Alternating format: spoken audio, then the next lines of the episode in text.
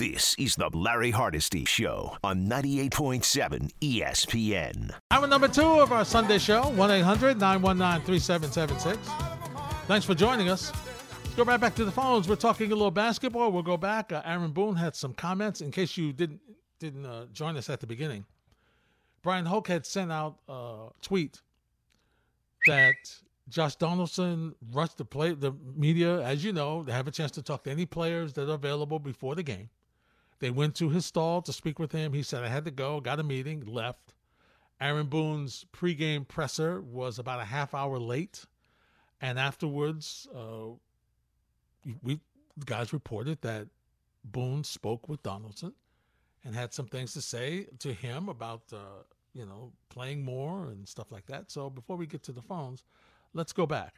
Aaron Boone um, says on his expectations about Donaldson's play going forward. I want to get DJ and JD going and, and Big G for that matter, you know, rolling like we know they're capable of. And, you know, I expect them all to play a lot. And that makes sense, okay, because you need them to perform, especially Stanton, whom, for me, as I said earlier, has that track record, right? He's the guy who you've seen it. Long layoff, injury, whatever, comes back, slow startup, but when he gets going, gives you big time production for a decent period of time.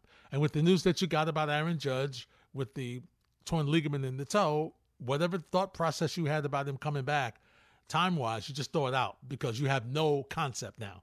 No concept of when that's going to happen. So you do need to get these guys going. But the Donaldson situation, to be quite frankly, and we've given you know his numbers about how bad he's been, uh, you would have thought that maybe they were going to make a move, like to get him out or let him go or whatever. You know he wasn't going to be traded because he's got no trade value. That's how bad he's been, and he's been out of the lineup for a while. So Boone on resting Donaldson an extra day. I think again, those guys are all going to play a lot. This was something where you know, we're we're going into an off day, and with JD, like I, I was, you know, just wrestling with getting him back in there today into the off day, or just having the full fledged go into the off day and then you know let it rip on Tuesday. So it was just a tough decision that I was wrestling with kind of all day yesterday. All right, so is uh, honestly, honestly, with the way he's producing, it's not that tough a decision. Sit him down. Set him.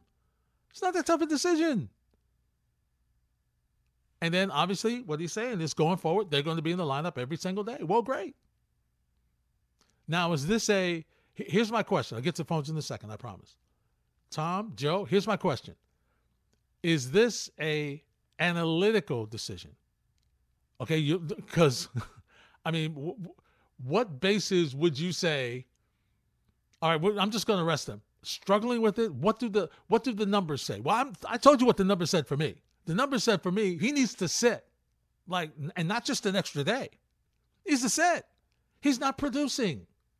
So I'm trying to figure out in the in what we know as a analytically driven league, and the Yankees one of the top teams who subscribe to analytics.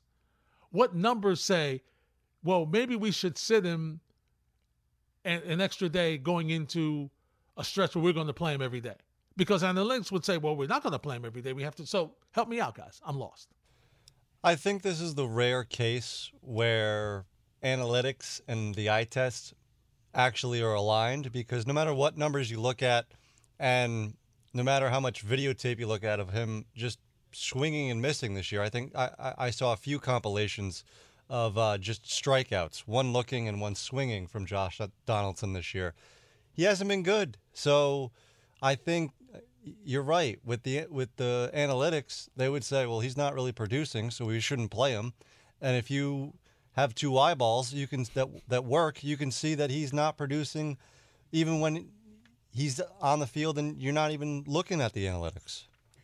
Maybe it's not such an analytical decision maybe it's more of the human element that we're seeing here. Not just that Boonies might be taking those analytics and then tossing them to the side, but maybe because this team is struggling so much that he's trying to keep things intact in the clubhouse almost. Hmm. And a happy Josh Donaldson might make things a little bit better in the clubhouse. We don't know exactly what goes on in the locker room, but that will increase his morale is playing every day. Whether or not he likes hearing the booze by 40,000 Yankees fans every night in the Bronx, I couldn't tell you. I probably wouldn't like it. But that would be my only estimation as to what I think could be potentially going on here. Because any numbers and any baseball scout would tell you do not play Josh Donaldson. Nope. Not at all. And once again, I get what he gives you from the field. You know, I get it. You know, I I, I hear what the Yankees say about him. I've seen him. He makes some. He, he's a he's a okay for me. He's a very solid third baseman. All right, he's a very he's a really good third baseman. Really good third baseman. Gold Glove, uh, not last year, but he's a really good third baseman. So defensively, he's okay.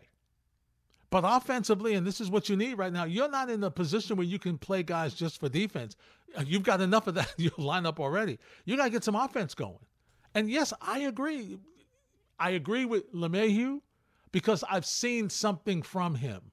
He hasn't been totally awful. All right? He's hit. I've seen, and Stanton has a track record. But Donaldson does not have a track record with this team since he's been here.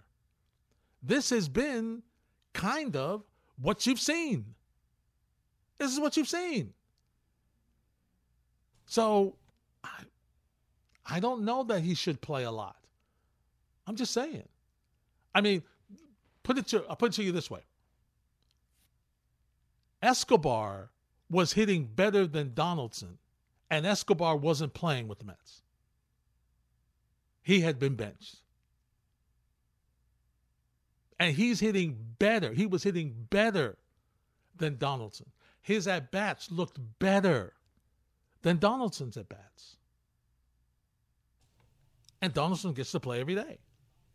Larry, could this be a situation like what happened with Vogelbach, where it's a mental break because Could be. how bad Donaldson's been at the plate, it's kind of leaking into his de- uh, defensive play, like what happened uh, the other night with the miscue in the field and the errant throw to Herman. Could could this be a situation where Boone just goes in there and says, "We're going to give you a couple of days off. You might not need it, but we just want to get your head right because you really are impor- important to this team, and we need you to get going."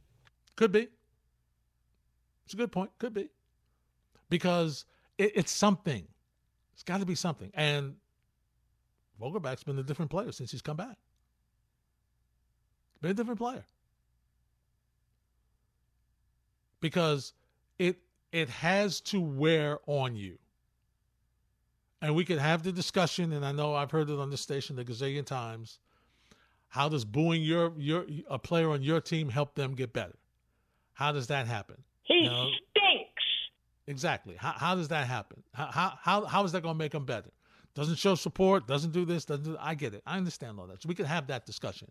But he hears it. Listen, Stanton is hearing it. And for me, for me, as much as he's heard it and hasn't it, doesn't seem he doesn't it doesn't seem to bother him. I know it does. He's a human being. He's not going up there trying to not hit. All right, that's not his that's not his idea. He's not going up there to not hit. He's trying. He's just off. And he's been booed and booed and booed and it doesn't bother him. He continues to in a, in a sense it doesn't bother him that he lashes out or makes statements in the media or you know, do a thumbs down or all the stuff like the Mets did and like Julius Randle did. He didn't do that. He didn't do that. He continues to go out there and he hits. When he does, he gives it all, his all. So you know it bothers Donaldson. It has to. He's a professional. He has ego. He knows he's better than how he's been. Now, sometimes you are delusional and to think you are as good as you once were. But you have to have that confidence, otherwise, you'll never survive.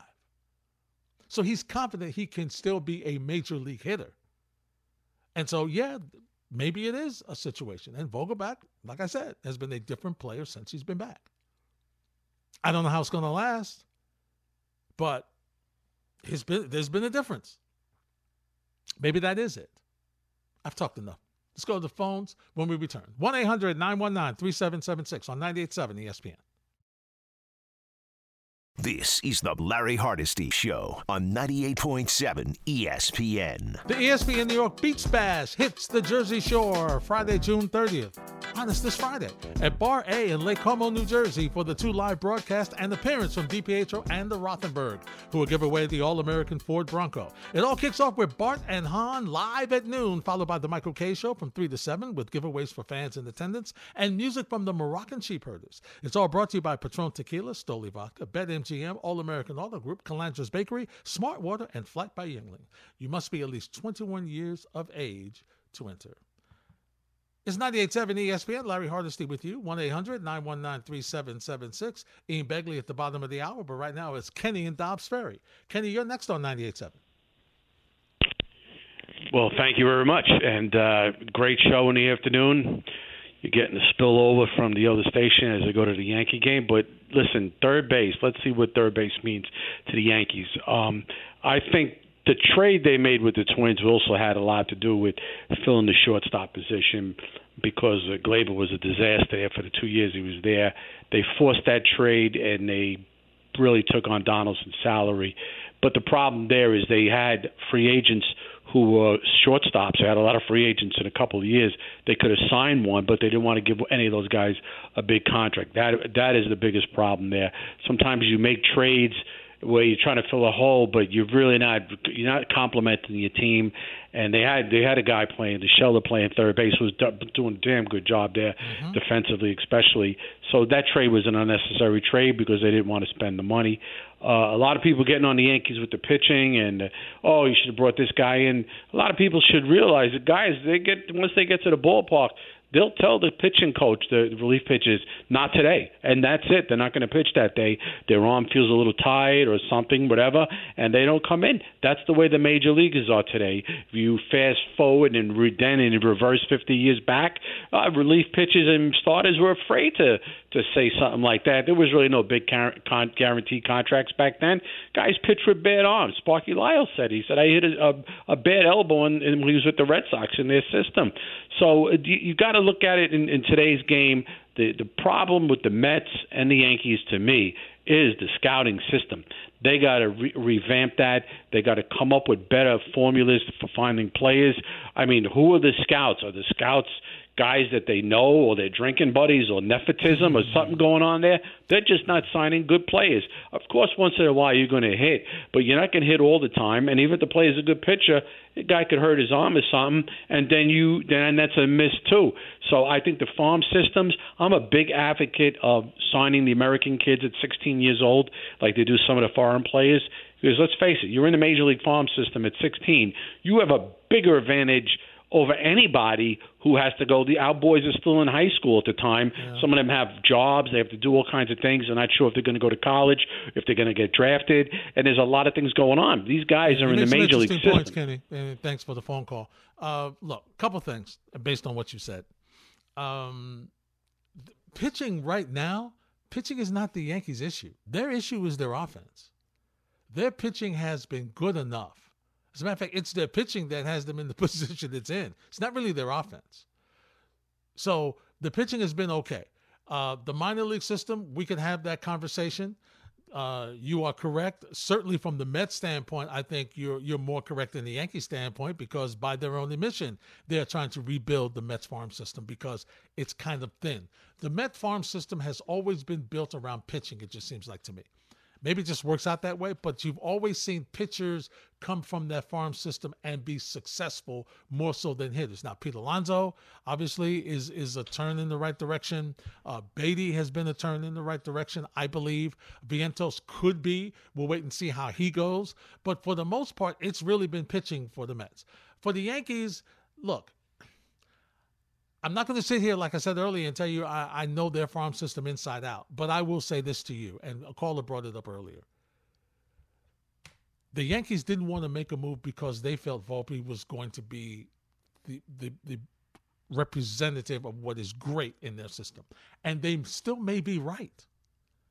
Okay, everybody is not a success when they come up to the major leagues. We could give you chapter and verse about players who are who are in the Hall of Fame who started out brutal in their first couple of years in the major leagues. So the jury is still out on what Volpe may be. But right now, when you look at it, and there are veteran players you could have had, and you're saying, well, we didn't want to give up this kid as an example, one of them, this kid, okay? And you're looking at that and you're saying, well, I mean, the way he's hitting now, defensively he's been he's been really good. Okay, defensively is not the issue. When he does get on base, got speed, steals bases for you. So we're not sure how this part is going to hang out. This really has been for the Yankees. It's about the lack of offense that they have in their in their lineup. And yes, you're right about the fact that IKF was put into that deal because they didn't want to spend the money for the shortstop because they had Volpe ready to bring him up, and so they wanted you know a a, a short a guy who could play short to hold the position for them because they were going to bring him up this year. That's true, but and and obviously, yeah, you talk about the situation of them, you know, bringing Donaldson in there, but you know what? They could have went elsewhere to find to get another shortstop. This was about a team that was going to take Gary. Uh, Gary Carter. Oh my God. Uh, Gary Sanchez. This was a team that was going to take Gary Sanchez off their hands. And in hindsight, the way this, and they don't know that, but in hindsight, they should have released Sanchez and made a deal for a better shortstop. Bottom line. Joe's in Connecticut. What's up, Joe? Yeah, how's it going? Good. Good. All right, so here's my theory on Donaldson. I think Boone and Cashman and whoever's making the decisions took a look at the upcoming schedule, said, take today off. You don't have to face the home crowd. We're going to Oakland and, and St. Louis the next six games, two below average teams. Get it going against those teams. And if you don't, then you're going to be gone. And they'll bring up Peraza. He'll play some third base before the All Star game. You know, they also Peraza's been a little bit dinged up from what I'm hearing too. So this might be the last few days get Peraza healthy down in the minors over the next week, and if Donaldson doesn't turn it up against Oakland and St. Louis, that's it. He's done. What are your thoughts that, on that? I could see that, Joe. Thanks for the phone call. I could see that being the issue. Because let's be honest, it doesn't take 30 minutes to say, listen, I'm going to sit you today, give you an extra day. I know you're struggling a little bit, give you a breather, do some extra work in the cage, and uh, we'll we'll get at it on the road in Oakland. It does not take a 30 minutes to have that conversation. Doesn't. So I could see that very easily having that conversation in that sense. That this is your this is your opportunity. What are some things I can do for you? What are some things you're feeling? Here's some things that I'm seeing. Okay, when we look when we look at video, maybe he broke down some video with him. I don't know, but to say we're gonna have this is what's happening for the length of time that the delay was from his normal pregame presser time to the time it happened, that's a little weird. Unless he was having a similar conversation with all three players. Maybe. But that's not the indication we got from those covering the Yankees, especially Brian Hoch, who sent the original tweet out. All right. So for based on that, if we are to, you know, do a little investigation, that would be the perfect thing. That would make sense to me. Hey, this could be it, my friend. We give you an extra day. Take some time, you know, get ready, look at some video, get some extra swings in the cage, because you have to produce on this trip. Have to. And Oakland, yes, yeah, struggling. Cardinals are struggling, but they're, you know, they haven't been bad of late. They're starting to win a couple games. So they're hoping that they can turn some things around. But there's no question that uh, Josh Donaldson needs to get going and in a hurry. When we return, We'll turn our attention to the NBA. We'll be joined by SNY insider Ian Begley. We'll talk Knicks, Nets, and the NBA next on 98.7 ESPN.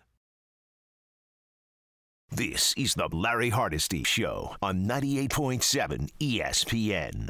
Let's welcome in our guest, Ian Begley.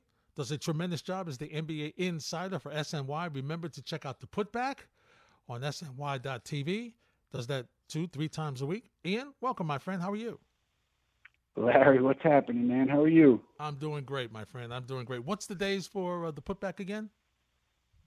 You know, we're going on Tuesday this coming week, and then we'll be on right at the start of free agency, Friday, 6 p.m.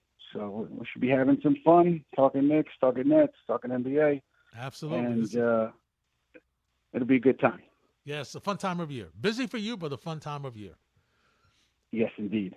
All right, Ian, let's start with the Knicks. Let's dissect the Derrick Rose, Josh Hart situation. Um, mm-hmm. Can can the Knicks, and assuming that we're saying goodbye to Derrick Rose, they're not going to bring him back and re-sign him to, let's say, a veteran minimum or something of that nature. So we'll just put that aside. Is this a scenario no, where? Just say that he's gone. Okay. So is this a scenario where Josh Hart could actually fill that slot to give them some more money to go after some free agents if they needed to?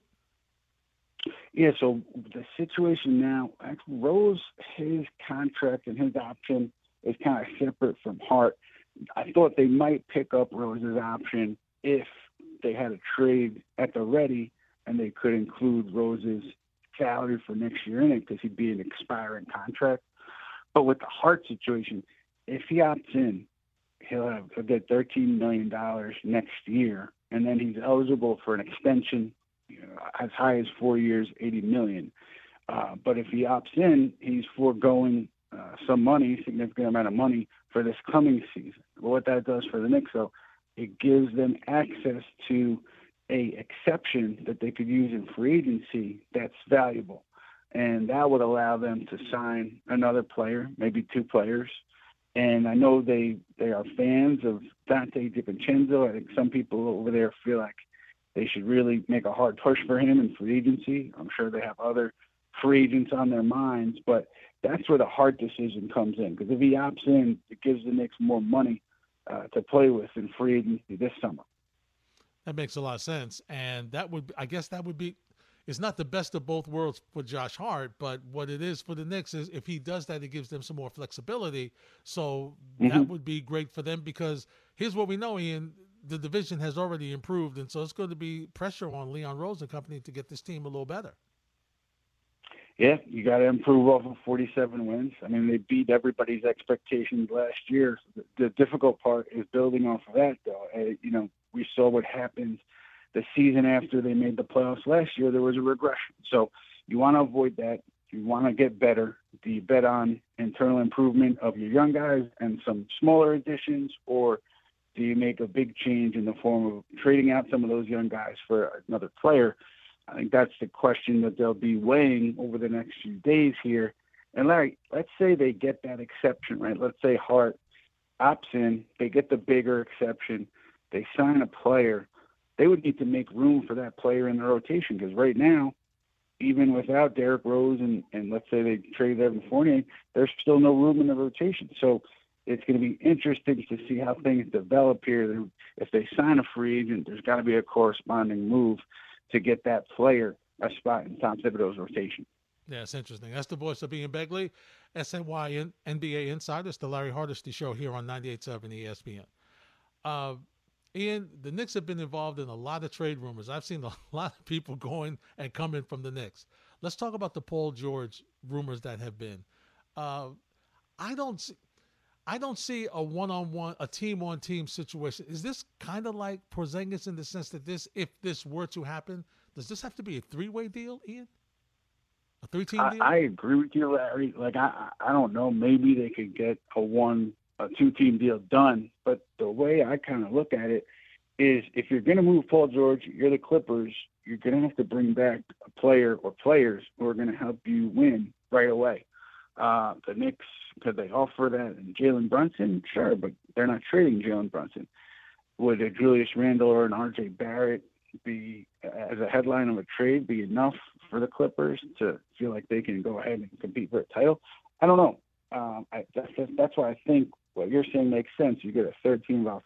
and that's very complicated. You know, it's first of all the Clippers have to decide that they want to move Paul George. I don't know if they've done that yet. I don't know where they are with that. I do know that the Knicks and the Clippers touch base on a Paul George trade prior to the draft. I've seen, you know, some people uh, in other media precincts uh, question that. It definitely happens. Where they are now, I couldn't tell you, but I, I would assume if the Clippers are going to uh, have conversations about Paul George and at least consider moving Paul George, the Knicks would continue to be interested. Zion Williamson. Um, can't. Oh, go ahead, Larry. No, Sorry. go ahead. No, go right to it. Can't see. Yeah, can't see. I don't think the Pelicans are going to move him.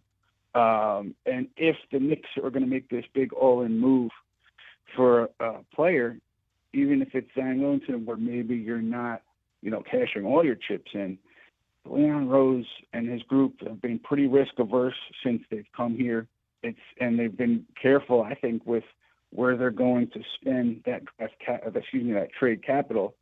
And Zion's a risky, risky endeavor because of the injury history. If he's healthy, he's tremendous, but he has not been healthy that often over the course of his career. That's why just looking at a big picture with the way Leon Rose and their group have operated to date, I wouldn't see them taking on something as risky as Zion if it's going to cost you a lot of that trade capital. Now, Ian, I know you don't know, but from a thought process, could we end up looking at this Knicks off season and say that they add some three point makers, and that's the biggest difference in this team? Yeah, certainly. I mean, look, that's because the only other route to go is to make a big trade, and then you know, as we say, you're opening up spots in your rotation. You're also presumably being bringing back a big time player.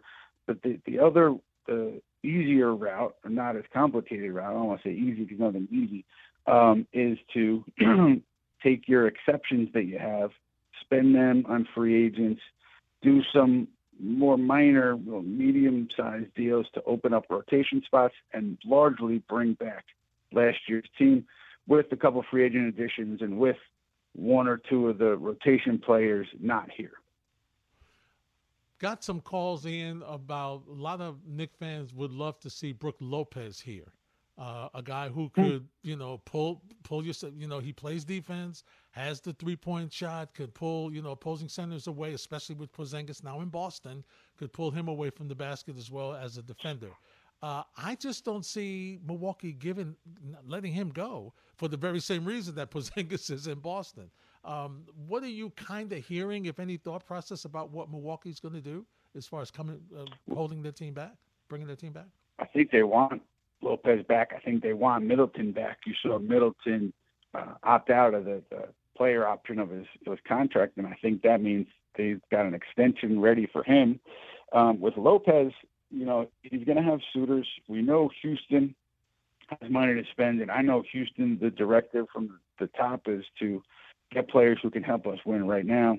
You know, they're done with trying to tank for draft picks and, and going through that process. I think they want some win now players. So I would assume Houston could be would be aggressive in trying to get Lopez from Milwaukee, but I think Lopez is the top priority for Milwaukee. I mean, it's it's worked, so why make a change there? Uh, so I think it'd be difficult for the Knicks to acquire him. It would be, I would assume, a sign and trade, which is always tricky they don't have enough money to sign him outright. Um, so I don't see it as as very likely because also you're talking about then trading Mitchell Robinson and getting whatever you're getting back for him, but that's a significant move. So I, I don't see Lopez to New York as likely because of all those factors. Uh, one more on the Knicks. Have we seen the last of Obi Toppin on this team, Ian? I mean, I see him in every trade, every possible trade. His name is in it well, you know, if you look for trades on Twitter, you could find uh, anybody's name anywhere. But yeah, I think that with the Toppin situation, like you've seen it, Larry, if you watch this team over the last three years, you know that he's frustrated at times when he comes off the bench. He's unhappy uh, that he got yanked, and you know he probably wants a bigger role. And he's coming up on a point in his career where he's getting ready for that second contract. So I think if there are moves that are made where it'll it clears up some room for him and to give him more minutes next year, I'll assume that he and, he's happy, the Knicks are happy, and they go from there. They go into his fourth season with him on the roster, with him having a chance to earn more minutes. But if nothing changes and there's still Julius Randle in the way of him getting minutes or other players, I would think that he his representation and the Knicks work together to find Toppin another home where he'll have that opportunity to get more minutes. He's, he's coming up on restricted free agency, pivotal time for him. I think there's there's a, a lot of organic ties between Toppin and the Knicks, and I think they would just it wouldn't be adversarial. I think they'd work together to try to figure it out, get him to another spot, if there's no move made that opens up bigger minutes for him. Ian, let's switch to the Nets for a, couple of minutes. Uh, obviously, Damian Lillard's name has been mentioned, and him going over there, the Nets trying to sign him and deal or something of that nature. But it seems as though that Mikal Bridges is who Portland kind of wants, and I would think if I'm the Nets, he's a guy that I'm not moving. What's the latest going on with the, the Nets and the possibility of getting um, Damian Lillard or or somebody? What's game? What's uh, game? Uh, what's Plan B? What I'm trying to say. Right, right. I think you hit it on the head, Larry. if Damian Lillard goes to Portland management and says, "I want to be traded," does Portland say, you know, we're going to send Dame where he wants to go because he's been such a great representative for our franchise? Or do they say, we're going to do the best deal for us and we'll trade you, but we have to do what's best for the organization? If they go with the latter approach, I don't know how Brooklyn makes an offer. I mean, they have the, some pick swaps, they got some picks back in, in more recent trades, so they do have some draft capital, but I don't know how they make an offer that would beat, let's say, uh, Philadelphia or you know maybe um, even a Miami.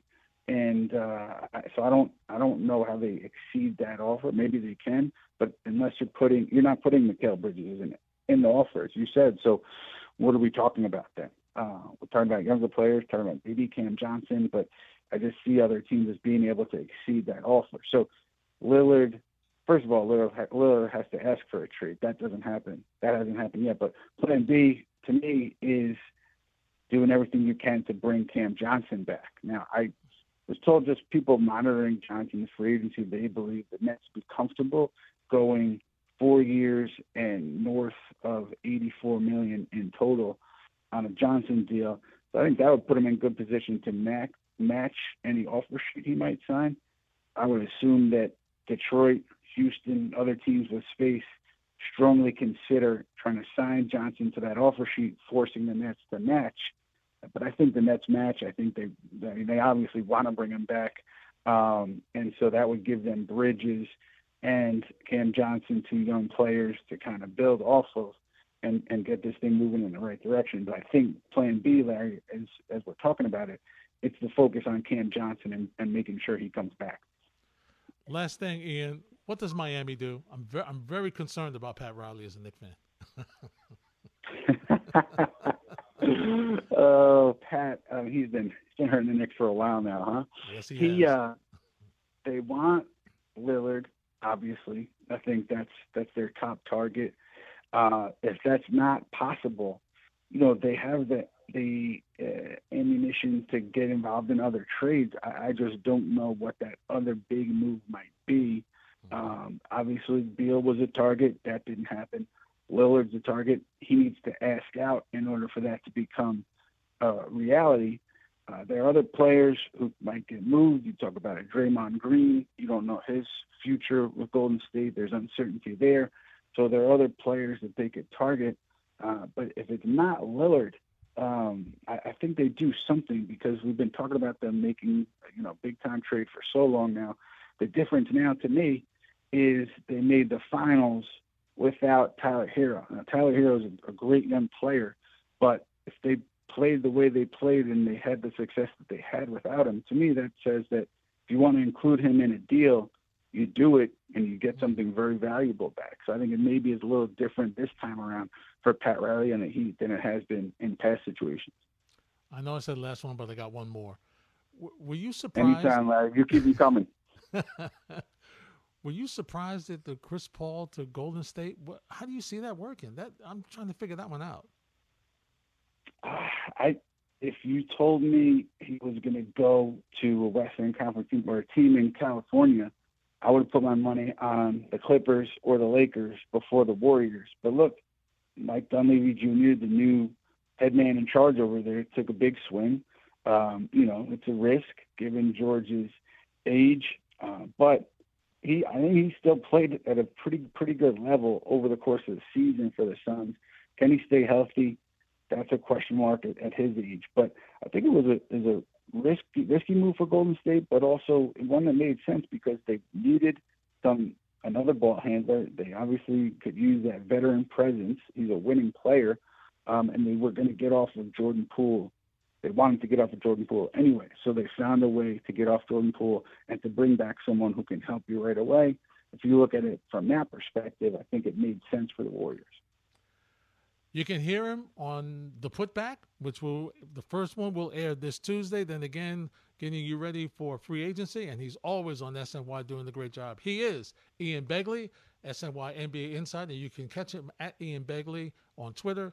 Great information there. Ian, always a pleasure, my friend. Good to talk to you. Regards to the family. Likewise, Larry. Always fun to talk to you on a Sunday, my friend. Take care. All right, take care, Ian.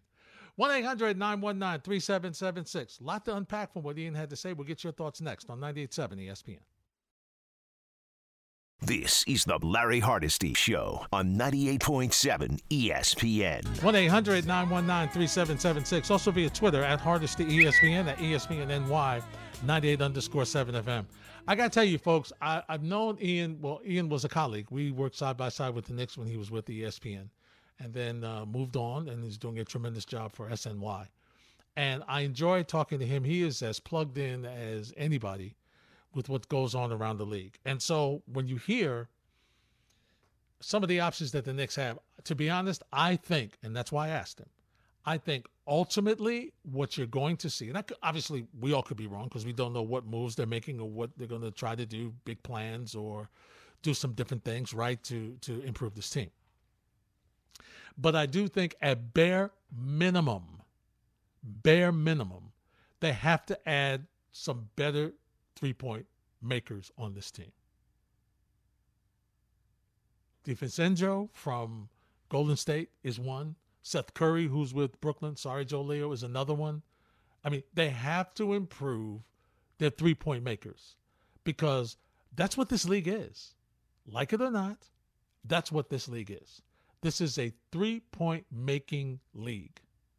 And if you don't have one or two or three of those guys, it's going to be hard for you to win. Okay, it's going to be hard. And so for this Knick team, that is the next step for them. They have to find a way to get some more three point makers on this team. All right. Defense, we know what goes on with defense on this team. And the thing with Josh Hart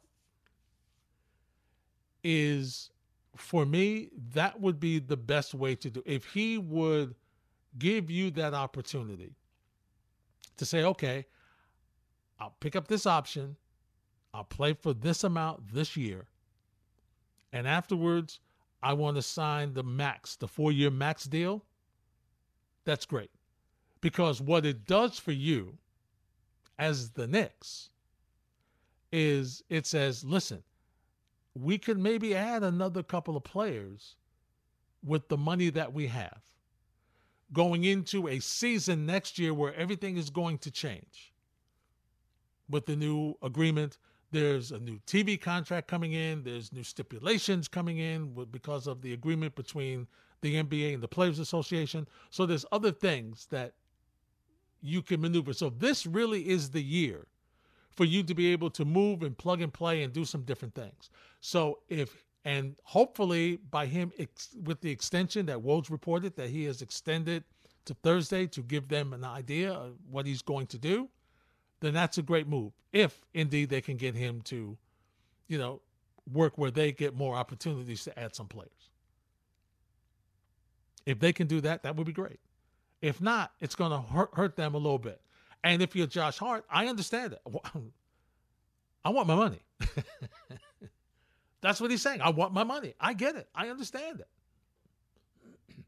That he would say, I want to get paid. But if he but if you can make that agreement, that helps you. so many different rumors of trades of, you know, uh, uh, Julius Randle moving. And, and see, here's the other thing that I get really discouraged about is the only the only players that you see that the Knicks are, you know, Paul George injury, uh, Zion William injury, Williamson injuries. Uh, most of the players that the Knicks are rumored to be interested in are players who have injury history. And so, yeah, uh, there's an article by Mike Lupica yesterday where he said, you know, listen, take a big swing. You know, Aaron Judge was hurt early in his career, and over the past couple of seasons, he's been healthy. Of course, excluding this situation that he's in now. And this is not, this is just a, this is him making a play. This is not him with a tissue or hamstring or something like that, a muscle injury. This is him going out there playing hard like he plays every day. And it happens. But that's not that's not why Josh that's not why Zion Williamson hasn't been playing. Zion Williamson hasn't been playing because he's got muscle issues because of some some some bad diet decisions that he's made. And so Lupica's right, and I get him. Lupica says, listen, we'll roll the dice, get him. Well, see, New Orleans thinks they can still do it, get him squared away. And what are you sending New Orleans? You can't send them Julius Randle. You got to, they let him go. That's where you signed him as a free agent from them. So that's not going to work. He's not going back there. And where are you going to move him to? So, so right now, I don't see a place where you move him. Paul George, I mean, listen, great talent, availability is a question. It's a question. He didn't play in the playoffs last year. I mean, if you're the Clippers, I mean, you've got two guys on there who, who are very rarely available for you. They, I would love to see how many games have they actually played together in the postseason since they've been there. Five? I mean, I can't imagine. I don't remember seeing both of them on the floor in the postseason a lot. So if I'm the Knicks, why do I want that scenario of getting a, a, a player who's great but not available? That doesn't help me. So I'm really thinking that when all this is said and done, as I mentioned to Ian Begley, when all this is said and done, it's going to be pretty much the same team that you're running back, sprinkled with some different rotation players who can hit threes. And you try to run it and see what you can do. And just be flexible that if you can make a move on the fly, you do. We'll hear what you have to say next. It's the Larry Hardesty Show on 98.7 ESPN.